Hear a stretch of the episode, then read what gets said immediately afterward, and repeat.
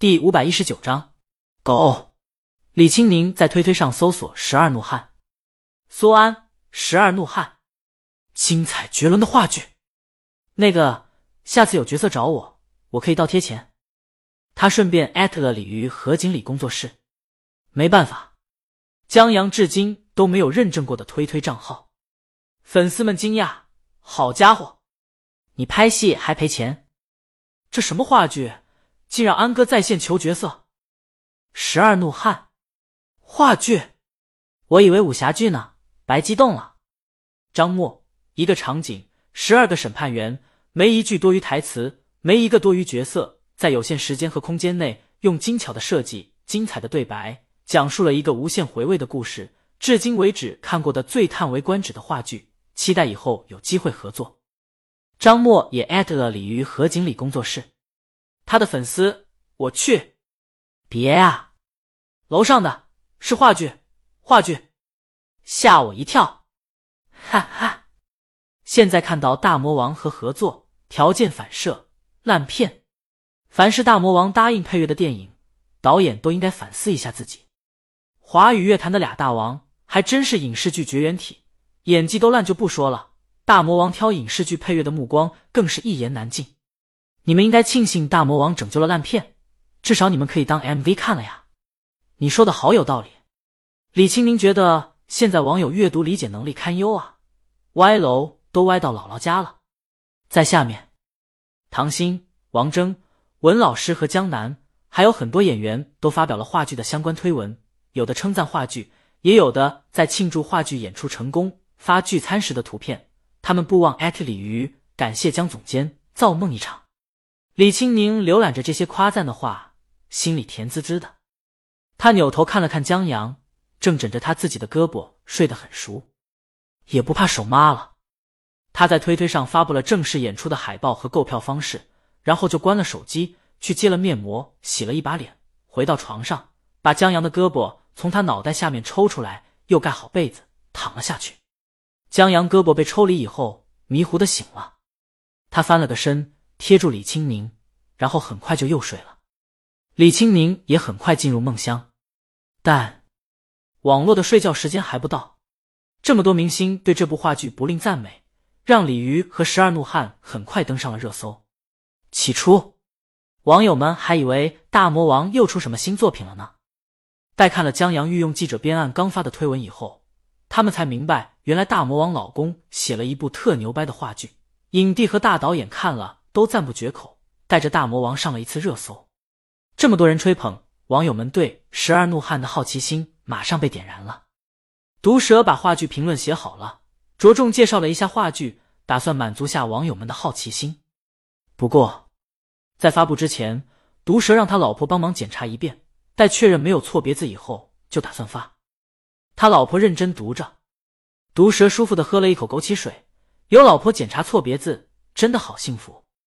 这种幸福，恐怕江阳都体会不到。他老婆很快检查完了，你这文章是不是夸的有些过了？他的文章以毒舌着称，平常都是辛辣点评或者戏谑讥讽别人的影视作品，要不然也不会给自媒体账号起名叫毒舌了。今儿这陡然改变了风格，拼命夸了起来，他老婆还有点不大适应。毒舌又喝一口枸杞水，悠哉悠哉，过了吗？他老婆点头，我是大魔王的粉丝。我都觉得过了，少来！你是个江黑。毒蛇放下保温杯，等你看过话剧就知道了，精彩绝伦到你目瞪口呆。我在文章里已经很收敛了，就怕别人误会我收钱恰饭，要不然我夸的会更狠。这是在见证经典。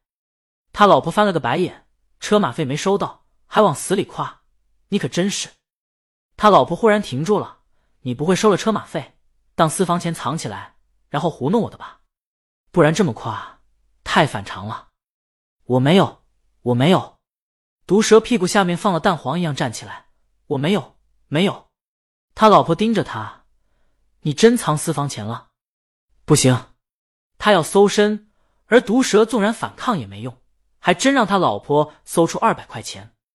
毒蛇表示，这钱我带在身上是为了工作，有时候你为了爆料是不是得请爆料人喝两瓶可乐？譬如大魔王老公，这要是说别人，可能还没那么大说服力。后面这个举例，他老婆信了，但车马费至少四五百，余下的你拿着，这二百我买菜。别，毒蛇再次发誓，这次这没有车马费，若有，我头发掉光。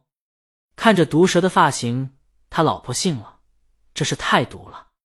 他把钱还给毒蛇，还真没车马费啊，可不咋地。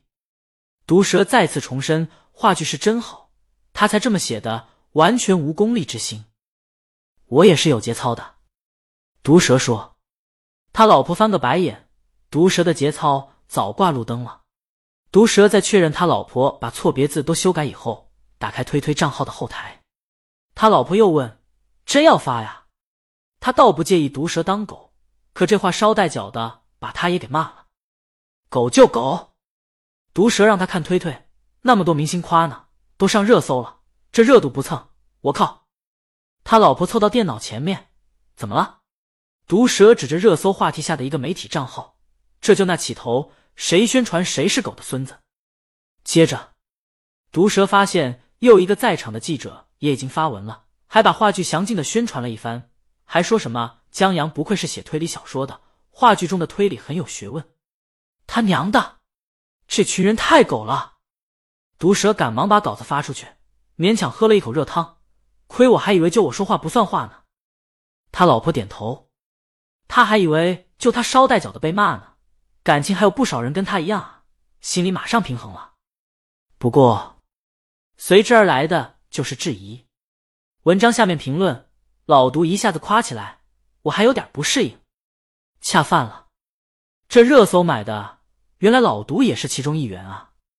毒蛇对此回复：先相信，再质疑。你去看，要我夸的有一点毛病，我直播跪键盘道歉。这话都说了，好，有一个特能杠的，我去买票，你等着跪键盘吧，等你。毒蛇自信满满，他觉得应该截图让江阳看看，哥们为他的票房也是立下汗马功劳了。